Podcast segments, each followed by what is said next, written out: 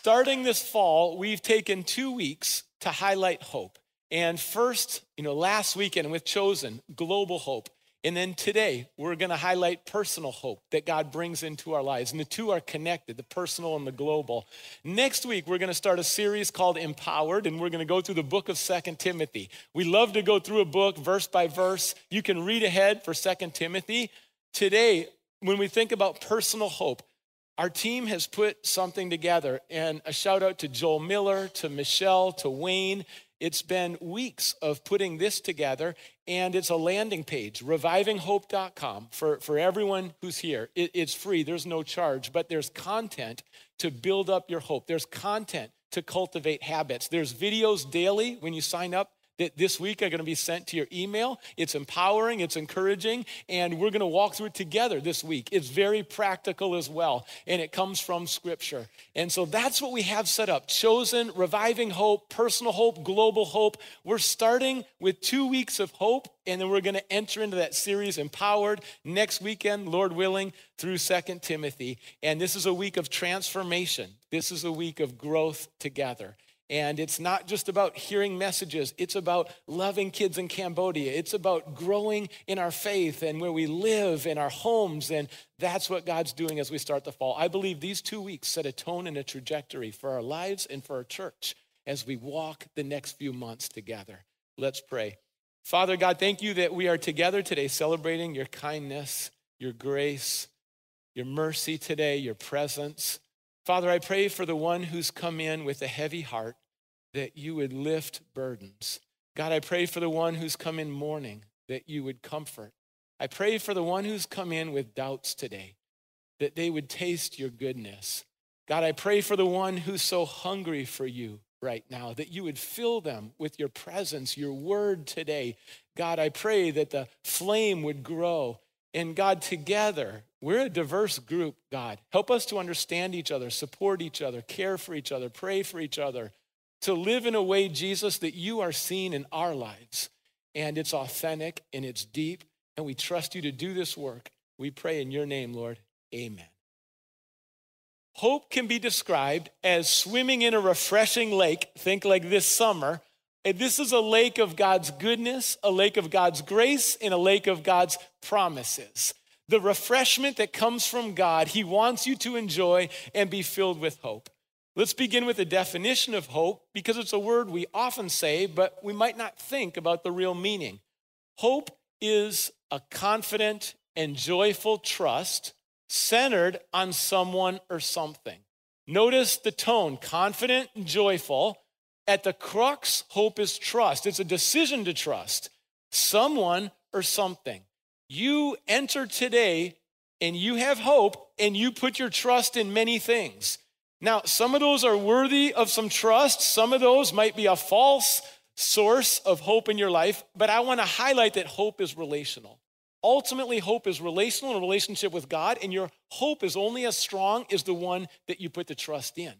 If your hope is in your money, you're going to have a very limited amount of hope in your life. If your hope is in your own self righteousness, you're going to have a very limited amount of hope in your life. If your hope is in another person, that can be good to some degree, but there's a real ceiling there. The God of all hope, when you put your trust in Him, He brings you joy and peace because He is the ultimate source of hope and He's the place that all of us are designed to go to for hope. And with hope, we need clarity. We're living in a time where there's great need for hope. Think about these statistics. Half of America has said that they're hopeless, according to the Census Bureau. Half America feeling hopeless. The American Psychological Association says that America has never been this stressed before. And Center of Disease Control states that, in fact, there's never been more death by drug overdose than there is right now in our country. And Barna reports that 42% of pastors are saying that they're ready to step out of ministry and find a different vocation. I want to highlight that 42% of pastors saying, I'm ready because it feels too difficult, too discouraging, I feel too defeated, and I just want to step out of ministry. I share those statistics together because it's not just one small group of people or one profession or one level of income, but in fact, together, we are walking through a time where we are starving and searching for hope. And we know and have a sense that there's more, there's a better way. Things aren't exactly how they should be right now. And we're wondering, what are my options? Where do I turn? What does that look like? And the good news today is that hope is available. To every single person here, hope is available, and it's available in abundance in Jesus. It's available for everyone in abundance all the time because of Jesus and in Jesus and in this relationship. When you look at the Bible, hope is a yes, not a maybe. Our blessed hope, the returning of Jesus, that's not a maybe, like, oh, I hope he comes, not sure if he will return. No, in the Bible, that hope is a yes, a guarantee, a promise. Hope is solid. Hope is not a feeling in the Bible that just comes and goes and it's random and you don't know if you're going to ever feel it again. No, hope is a foundation that God lays for us. And the hope in the Bible is greater than our challenges. You might walk in today with a mountain of challenge in your life. You might walk in with 20 challenges. You might walk in with three that are daunting and feeling very overwhelming today. But I want to declare to you that the hope of Jesus is greater than the challenge that you've been thinking about and trying to solve and fixated on. The hope of Jesus is greater than that. And the promise of Jesus is if you abide with him, your house will be like a house on the rock and not the sand not the sand, but the rock. Jesus is the rock, and that foundation of hope is what he brings into our lives. If you ask people today, do you want more hope? I think most of us would say yes. That's kind of an easy question. Uh, I'd definitely take more hope. We know hope's important. We know hope energizes us. We know hope's needed in our relationships, how we respond to people, blessing the nations. We know that we need hope. The question is, how do you access and acquire more hope? Well, we're going to look today at three levels, and I think the sequence is important. We're going to start at the starting point with the most important of the three. Here it is Behold the God of hope. Behold the God of hope. Romans 15 13 is a central verse today. I encourage you to think about it, meditate on this verse this week, memorize it if you want. May the God of hope fill you with all joy and peace as you trust in him. Again, hope is relational, trust is key, so that you may overflow with hope by the power of the Holy Spirit. You're not going to overflow with hope just with principles and effort. You're going to overflow with hope through God's presence and the power of the Holy Spirit. Who is God? He's the God of hope. If someone asks you, Who's your God? Who do you worship? I worship the God of hope. That's my God, and He will fill you with His hope if you turn to Him and trust in Him.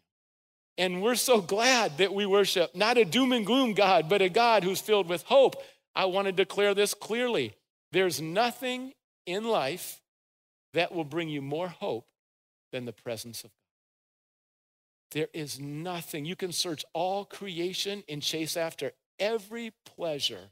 Nothing will bring you more hope than the presence of God. This hope God brings is a healthy inner life.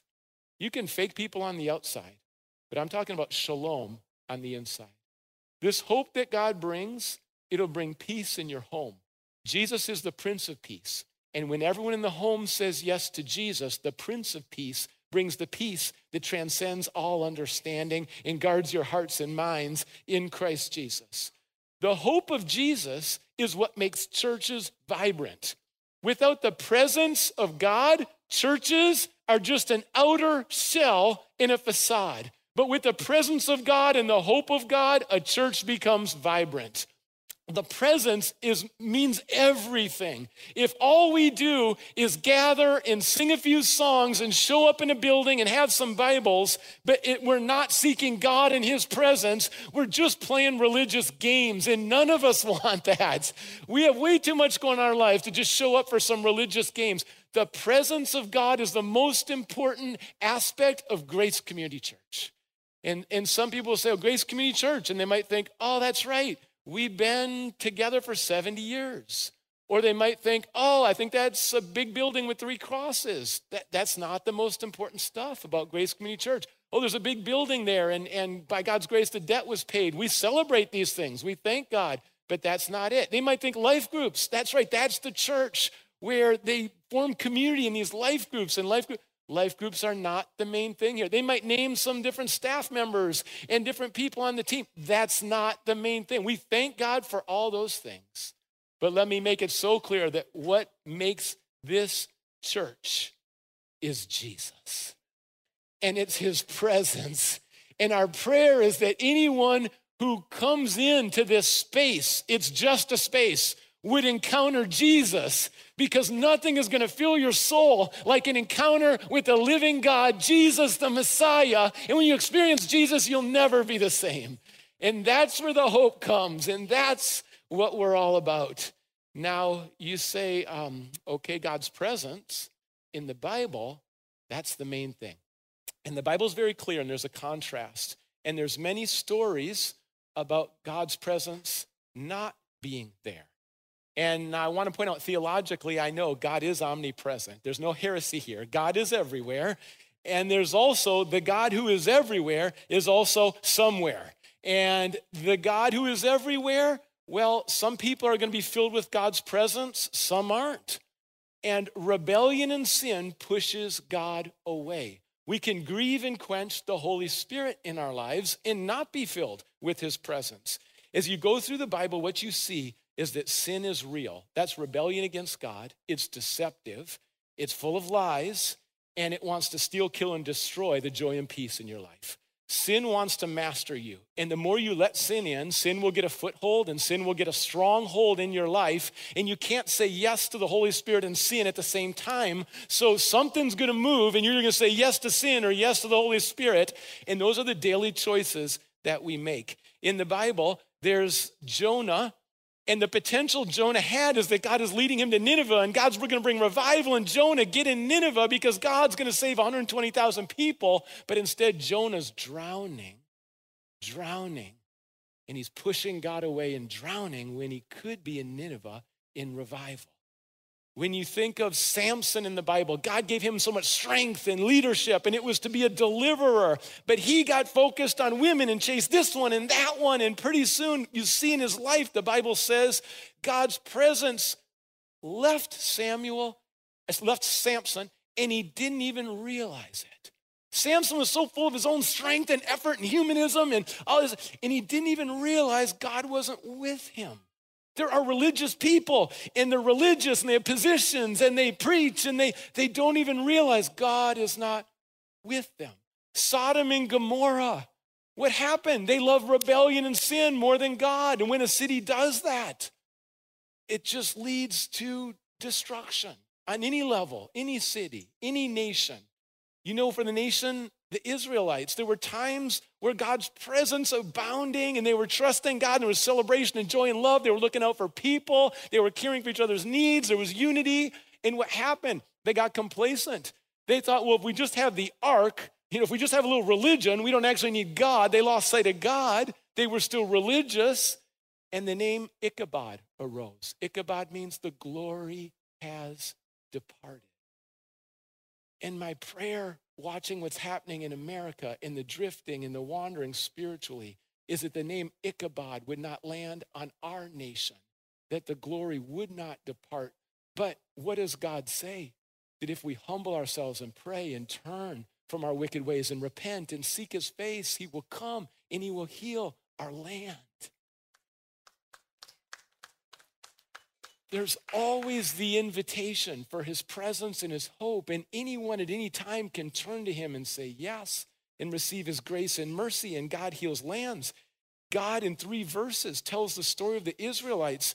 And I think this is important for us to take note. In verse 4, it was Egypt and they were in slavery. And he says in Hosea 13, verse 4, I am the Lord your God who brought you out of Egypt. You shall acknowledge no God but me, no Savior except me. It was God who delivered them. Ultimately, not Moses, it was God. And they celebrated the deliverance. And then, verse 5, the next stage was the wilderness. And he says, I cared for you in the desert, in the land of the burning heat. Even though they were complaining all the time and they had a lack of faith, God still brought manna and there was a fire and a cloud to guide them. He still cared for his people in the wilderness, even in their rebellion.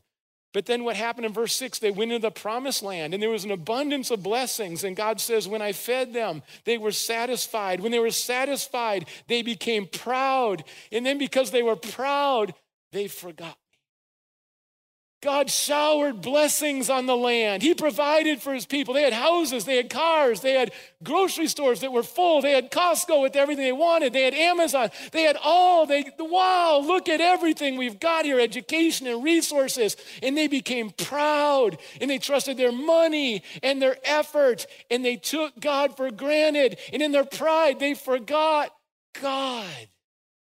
May it not be so. Well, what's the contrast? God's presence makes all the difference. Joseph was mistreated by his family. Maybe you have some deep wounds from your family, what they've said and done in abuse. But God was still with Joseph. He was thrown into prison. There was injustice. And maybe you've experienced injustice. And God was still with Joseph. Jesus is our good shepherd in the valley of the shadow of death. You are still with me. Your rod and staff, they comfort me. God's presence makes all the difference. There was a woman who was married many times just kept thinking, this man's gonna make me happy. This man will make me happy. This man will make me happy. And the truth is, every relationship kept ending in divorce. And this woman was broken and she was just grasping for religion. And Jesus said, No, you don't need religion. You need living water. And I have living water that's going to satisfy your soul like no man can. And, and, she started to realize this is about the presence of the Messiah. And she got so filled that she started to tell her community. And, and when you look through, uh, abide with Jesus, you will bear much fruit. His presence in your life, you will bear much fruit. You drift from Jesus, it's not going to be the same fruit. It's not going to be the same fruit. The fruit is linked to the abiding. And the church in the book of Acts was feeling defeated and discouraged and they were filled with fear and they were isolated and retreating, a little like what we've seen the last two years through the pandemic. They were in that mode until what happened? Pentecost, the Holy Spirit poured out. And you know what happens when they get filled with God's presence? Now they've got love, they've got courage, they don't have a spirit of timidity, but now they're ready to change the world. Why? Because the Holy Spirit, God's presence, is in them. God's presence makes all the difference. And every Bible story is ultimately about God's presence. There's nothing more important in our lives than the presence of God. You've got 99 places you can run, but the one place to go is God's presence. And there's no substitute. You can't fake it. No amount of religion on the outside is going to take that place of you and God and the closeness and the nearness. Here's the good news God wants to be with you. I'm not talking to this section or this section or this section or this section. Or Like God wants to be with you close. Say, how do you know that? Well, the cross. Go to the cross. I mean, it's true throughout history in the Bible, but go to the cross. Jesus left heaven because he wants to be with you. He was bringing glory to the Father, always glorifying the Father, and also pursuing you. He knows you, loves you, pursues you. There's a cost to this relationship, and Jesus paid the full cost. There's a sacrifice, there's a pursuit, there's a love, and you can try to resist it in your heart, but there comes a time when you say, I'm ready to receive His love and the presence of God. And there's nothing greater, there's not a greater day than when you come to know Jesus. And I'll tell you, it's an eternal relationship. You know what heaven's all about? It's about the nearness of you and God and it's about the fullness of God's presence. Some people get excited by heaven and say, Oh, I can't wait for the food. I mean, I've been on a cruise and that's good, but I can't wait for the food in heaven. Some people say, I can't wait for my resurrected body because I'm so tired of sickness and illness and I just want that resurrected body. You know, some people say, I want to, I know this person I love is in heaven. I just want to see them again. And those are all good things. But I'll tell you what the best thing in heaven is the nearness and the fullness of the presence of God for eternity and you look in Jesus in the eyes and giving him praise. That's that right there. There's no greater reward. There's no greater day, and it'll never end. There's no more hope in this world than in the presence of God. And where you need to go today is into God's presence. That's why we gather. That's why we gather. And it leads to the second, and these are in order, it's to believe what God says. In Romans chapter 12, in his word, God says, Therefore, I urge you, brothers and sisters, in view of God's mercy, to offer your bodies as living sacrifices, holy and pleasing to God. This is your spiritual act of worship. If someone asks you what's worship, you might start thinking, oh, it's the church building, it's the music, it's the instruments, it's me singing. And I would say all of that is very, very secondary. Very secondary. In fact, you can have all that and have zero worship. You can have all that and have zero worship. Well, then what's worship? What's worship? Worship is when I say, Here am I, God, and I give him praise and I say, God, lead me, and I surrender to Jesus. Now we've got some worship. And it really doesn't matter what song is playing. It really doesn't matter how comfortable the seats are. It doesn't matter which lights are on and off. Worship is when you get with Jesus and you say, Here I am, I trust you, I trust your word. Jesus, I'm following you. That's worship. And what else does this say in verse 2? It says, Do not conform any longer to the patterns of the world. There's all kinds of patterns in this world and systems and values and priorities that just don't match God and His Word. So don't conform to those, but be transformed by the renewing of your mind. Then you will be able to test and approve what God's will is, His good, pleasing, and perfect will. When your mind is renewed, your hope is renewed. Renew your mind, renew your hope. The hope is going to be happening right between the ears. And what does God's word do? God's word brings affirmation. Affirmation can happen on three levels. You can have self affirmation. That's good. That's good. Be kind to yourself, please. Uh, you can have affirmation from other people, and that also builds you up. It's important we do that with one another. But the deepest affirmation is the affirmation from God. And in His Word, this book is full of affirmation for you.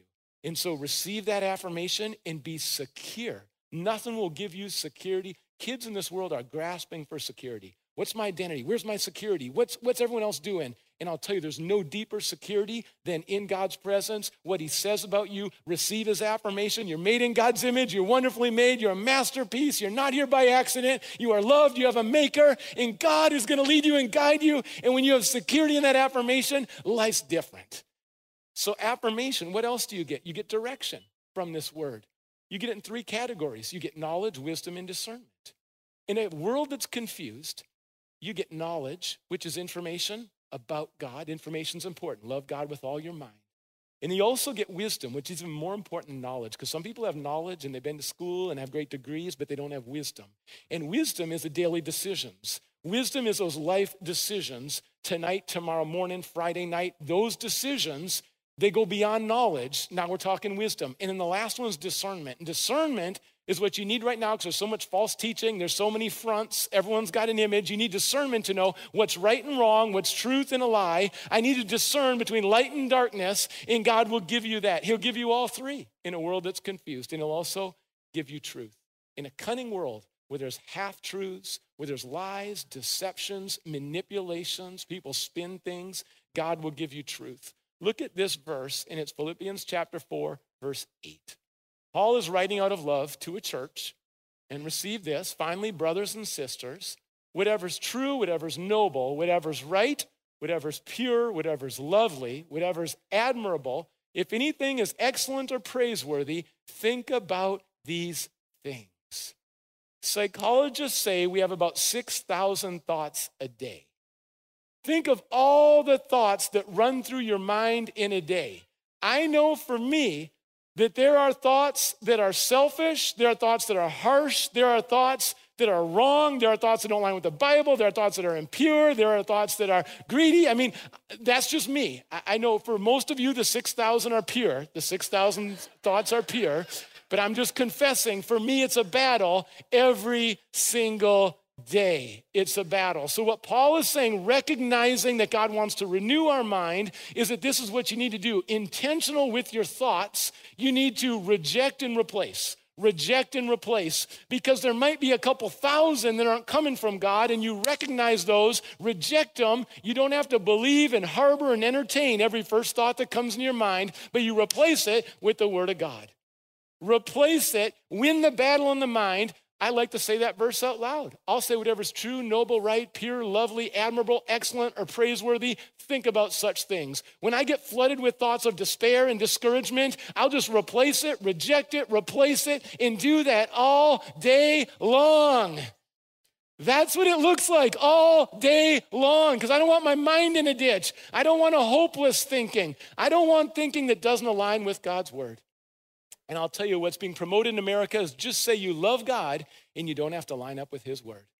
You can have you can just do that. Love God and not line up with his word. And I'm telling you that's a false teaching that is tripping so many people up these days. You love God, you love his word. You trust his word and he renews your mind. He raises you to levels that you didn't even know could happen in your mind. And how does he do that? We have a role to reject and replace. And you say, wow, that sounds like a lot. You're doing that during the day? Yeah. And I'm learning all the time. And some days I'm a little better than others. Here's an encouragement in this journey. There's four stages with growth, with development. And these four stages, the first one is unconscious incompetence. That means you don't even know what you don't know.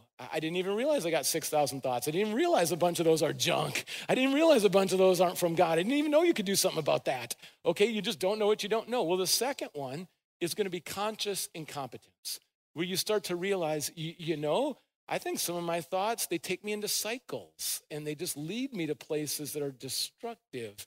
And so, you know what? I think I need to start rejecting some of those patterns and thoughts and replacing them. And you think, like, I'm going to start doing that. And you might need a counselor. That's wonderful. There's no shame in getting counselor. Like, there's many resources. In addition to the resources, we have a role. And part of that you might feel like, oh, I know I shouldn't think this, but I just keep thinking it, thinking it, and dwelling it, and thinking. I just spent two hours. I've been, my day has been consumed thinking about this, and I know I shouldn't even given it too much power wasted 10 minutes on it. And that's conscious incompetence. You're just giving these things too much power, and you know there's a better way. So where do you go next? This is conscious competence. Now, at first, it's going to seem a little intentional, and it's like, okay, wait, I, I recognize that thought. I have that one a lot. It says I'm a failure. There's no hope for me and it says that there's no future for my life. And, and so I'm just gonna run to the bottle. I know that thought, I know that thought. So I know what to do. I've got whatever's true, whatever's noble, whatever's right. And you start to say that out, and it's very intentional, and you're kind of, hold on, everything, I gotta replace this. And then you know what happens over time? Pretty soon, that thought comes, and you're not even stopping to think that verse. You're saying whenever's true, noble, right? Pure, I, purity in the name of Jesus right now, purity. And you say that out loud. And what you're doing is it starts to just get in the flow. And just like you tie your shoe now without thinking about it, just like I shoot a basketball shot without thinking about it, over time, when you cultivate habits, pretty soon God just brings it into the flow. And you're quoting scripture like Jesus, your mind is renewed. And all of a sudden, the people are looking around, you're like, what's going on? You don't react to stuff the same way. You're not so stressed out. You've got this peace. Like, like, how are you doing that? Because the rest of us are freaking out. And you say, oh, well, I'm just trusting God's word. I'm rejecting and replacing, and I'm lining up with scripture. Praise the Lord. Praise the Lord. Trying to get practical today. And when you believe God's word, you're going to bless other people. How do you know you're believing God's word? You're going to be blessing other people if you're not blessing people wildly during the day, you might not be walking close with Jesus. You might not be trusting his word. Your mind might need to be renewed because the fruit of a renewed mind is you're just going to start blessing other people around. And no one can stop you, no one can turn it off. The blessings are just going to flow. That leads to the third one be intentional with habits that cultivate hope. Look at Jesus in the morning, Mark chapter 1, and this is his pattern. It says, This is what he did over and over again, very early in the morning, while it was still dark. Jesus got up, left the house, and went off to a solitary place where he prayed. Jesus started the morning, he won the morning. The priority is listening, and he's gonna get with the Father. He's gonna pray, he's gonna listen, and that's where he starts. Now, what comes next? And this is where we can relate. Simon and his companions went to look for Jesus. When they found him, they exclaimed, Everyone is looking for you. Do you feel this during the day? You wake up, you pick up your phone, you're like, all these texts, all these requests, all these emails. You pull out your daily schedule, you're like, all these meetings, all these things I've got to handle. You pull out your personal finances, all of this. And then the kids are saying, and, and this, this, this, this. And you're like, this, this, this, this, this. And Jesus, before he entered into this, this, this, this, this, this, this, he got alone with the Father and he listened and he cultivated that habit. So he was ready when everything else came. And what did he do? He, because he was listening, he said, Let's go somewhere else. Notice he doesn't run around and try to meet every need. Well, who? What are their names? I got to do everything. I got to make everyone happy. No, he's been listening. He says, We're going to go somewhere else. Today, we're going to the nearby villages. I'm going to preach there also. That's why I came. I know the Father is leading me in this way. Listening leads to blessing. Listening is the priority. Cultivate the habits that nourish your soul, get you ready for the day, and cultivate the things that are going to also impact the people around you in a positive way. Daniel, in Daniel chapter 6, verse 10, we read, Now, when Daniel learned the decree had been published, and this is by the ruler of the land, if people, you know, are praying and some other God, not worshiping the leader, a lot of egos back then amongst the leaders and the rulers, um, then, you know, you could be killed, you could be punished. Well, Daniel went in to his home to the upstairs room where the windows open toward Jerusalem. Three times a day, he got down on his knees and prayed, giving thanks to God just as he had done before. So, if you think America's a tough place to be a Christian, Daniel was in Babylon, and it was at least 100 times more difficult. In terms of people getting killed, trying to take away Daniel's identity, uh, trying to attack him, persecute him, it was so hostile. And what did Daniel learn before he went to Babylon? He cultivated this life of prayer prayer, fasting, worship. You need to cultivate habits before Babylon comes. Once Babylon's coming, it's like if you're not cultivating the habits, you're just going to be blown and tossed around every kind of wind and rumor and gossip. And this person says this, feels this. Well, there you go on that one. There you go on that one. Because you're not cultivating the habits that are going to prepare you with depth to face what God's going to lead you through if you're trusting Him. And he's going to bring a fire in you greater than the challenges, and you're going to walk through it. Well, the history of the church is filled with cultivating this. In Acts chapter 12, verse 5, there's already Christians killed. Now, Peter, it looks like, is about to be killed. But in verse 5, it says, the church gathered together, they cultivated that habit, earnestly praying to God together. And God brought a rescue. God brought um, many people's lives were changed. He first rescued Peter and then he rescued thousands. It was a church we don't get the glory. When we pray, it's not because we pray great. None of us, we're all growing in prayer, right? It's not like uh, we've got this group over here that's so polished in prayer. Our perfect prayers are all over here. Everybody just listen to them. No, we're, we're worshiping God in spirit and truth. We're pouring out our heart to God, and God takes imperfect prayers, and the Holy Spirit helps, and God intercedes. Listen, I was looking at church history, and this week, in the 17th century, the Moravians cried out and poured out to God. There was continuous prayer 24 7. God did such a movement there. It led to the Wesleyan revival. When you think about the Protestant movement of missions and the way the nations have been blessed over the last hundred years, including in our country, we send out more missionaries and bless other nations than any other nation. Why? It was bathed in prayer. It was bathed in prayer. When you think about the Berlin Wall going down and the Iron Curtain and what opened up in Eastern Europe, there were seven years of intensive prayer. I was reading this in Operation World. When, you think about 911 and the tragedy that happened in New York, you know, it also, because God's so good, He'll bring out good things out of the tragedies in our life. It's His grace. And out of that tragedy in 9 11, prayers for the world that grows up in a Muslim tradition, there's never been since 9 11 so many Muslims experiencing Jesus, encountering Jesus, turning to Jesus. God is working in powerful ways. Uh, just because you see a headline that's terrible, it doesn't mean that God isn't still going to move. But God is looking for his people who's cultivating a lifestyle of worship and prayer and fasting to gather together, and he'll move. He'll move through those prayers. I'm trying to highlight the importance of what happens in terms of cultivating habits. You know, soccer was a big part of my life, but it, professional soccer just didn't land there. That was years of cultivating habits. Weekend games, those are fun, But what no one sees during the week is those habits that you cultivate. And it's true for an athlete, it's true in many of your professions. And that's why, um, you know, in terms of the team putting together revivinghope.com, it really is a chance to cultivate together some habits that will set the tone. It's not an infomercial. There's no cost. There's nothing corny here, nothing tricky. It's just the easiest way a landing page to let's do this together and start to cultivate these habits from God's word.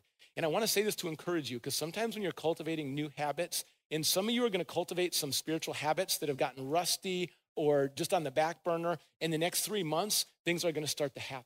And I want to encourage you because if you're thinking, well, I'm going to cultivate the habit this week, and then you know all of heaven's going to break open and the floodgates are going to be they might.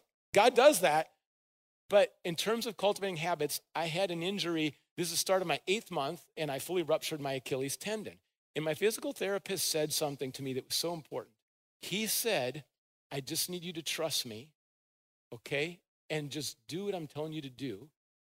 Because in the months ahead, you're going to have many months where you're cultivating, you're doing what I'm telling you to do, and you're not going to see any results. You're going to have many months where it doesn't look like there's any progress. And then he said, You're going to love it when you go through the seventh. Because the seventh month, you're going to see amazing breakthroughs. And I got to tell you, it's been a tough road. And there were many, many moments in the first six months where I just thought, is this getting any better? No doctor can guarantee it's going to be better. You know, and praying, asking for healing, and I'm doing the physical therapy exercises, and it just doesn't seem to make that big of a difference. But you know what's happened this last month? A month ago, I couldn't run.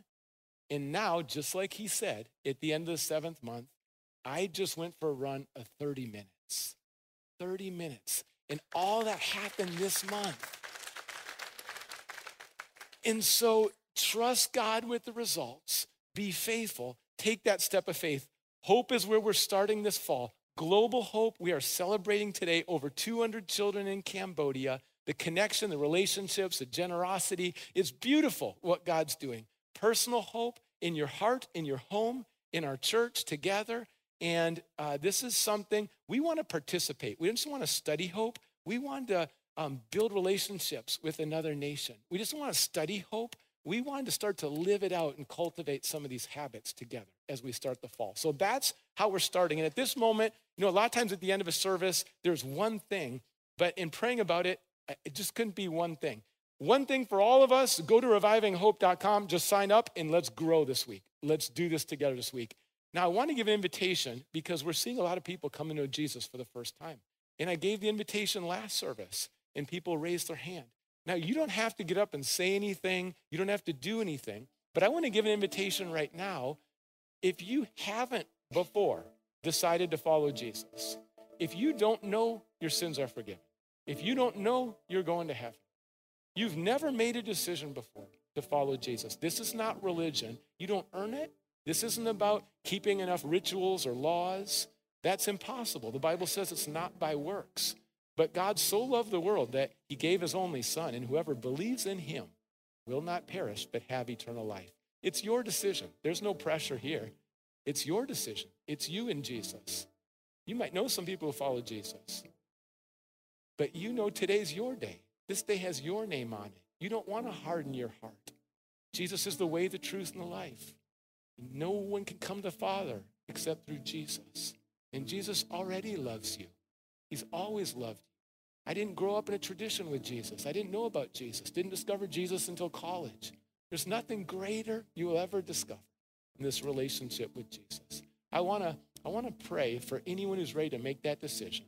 You know, it's kind of like marriage. You think about getting married, you kind of like to get married, but there comes a day where you say, I do. And, and a covenant relationship happens.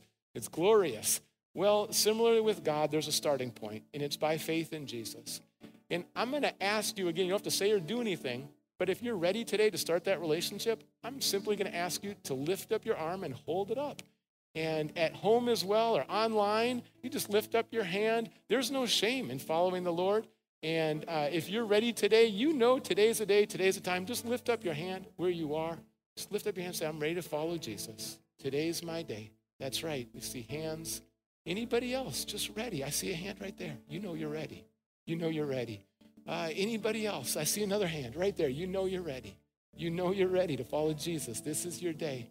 I see another hand right there. You know it. You know it.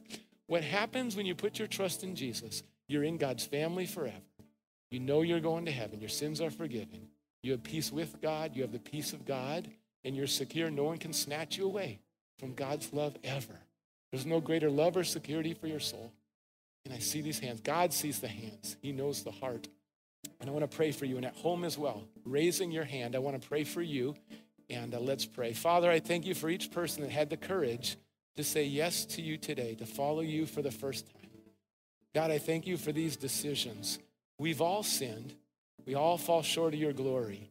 We know the wages of sin is death and separation from you. But Jesus, you paid the full price. You're our Messiah, our Savior. And today, the decision in this room is to follow you. Thank you, God, that salvation is real, heaven's real. Thank you that your promises are all kept and guaranteed. And we thank you in Jesus' name. Amen. Amen.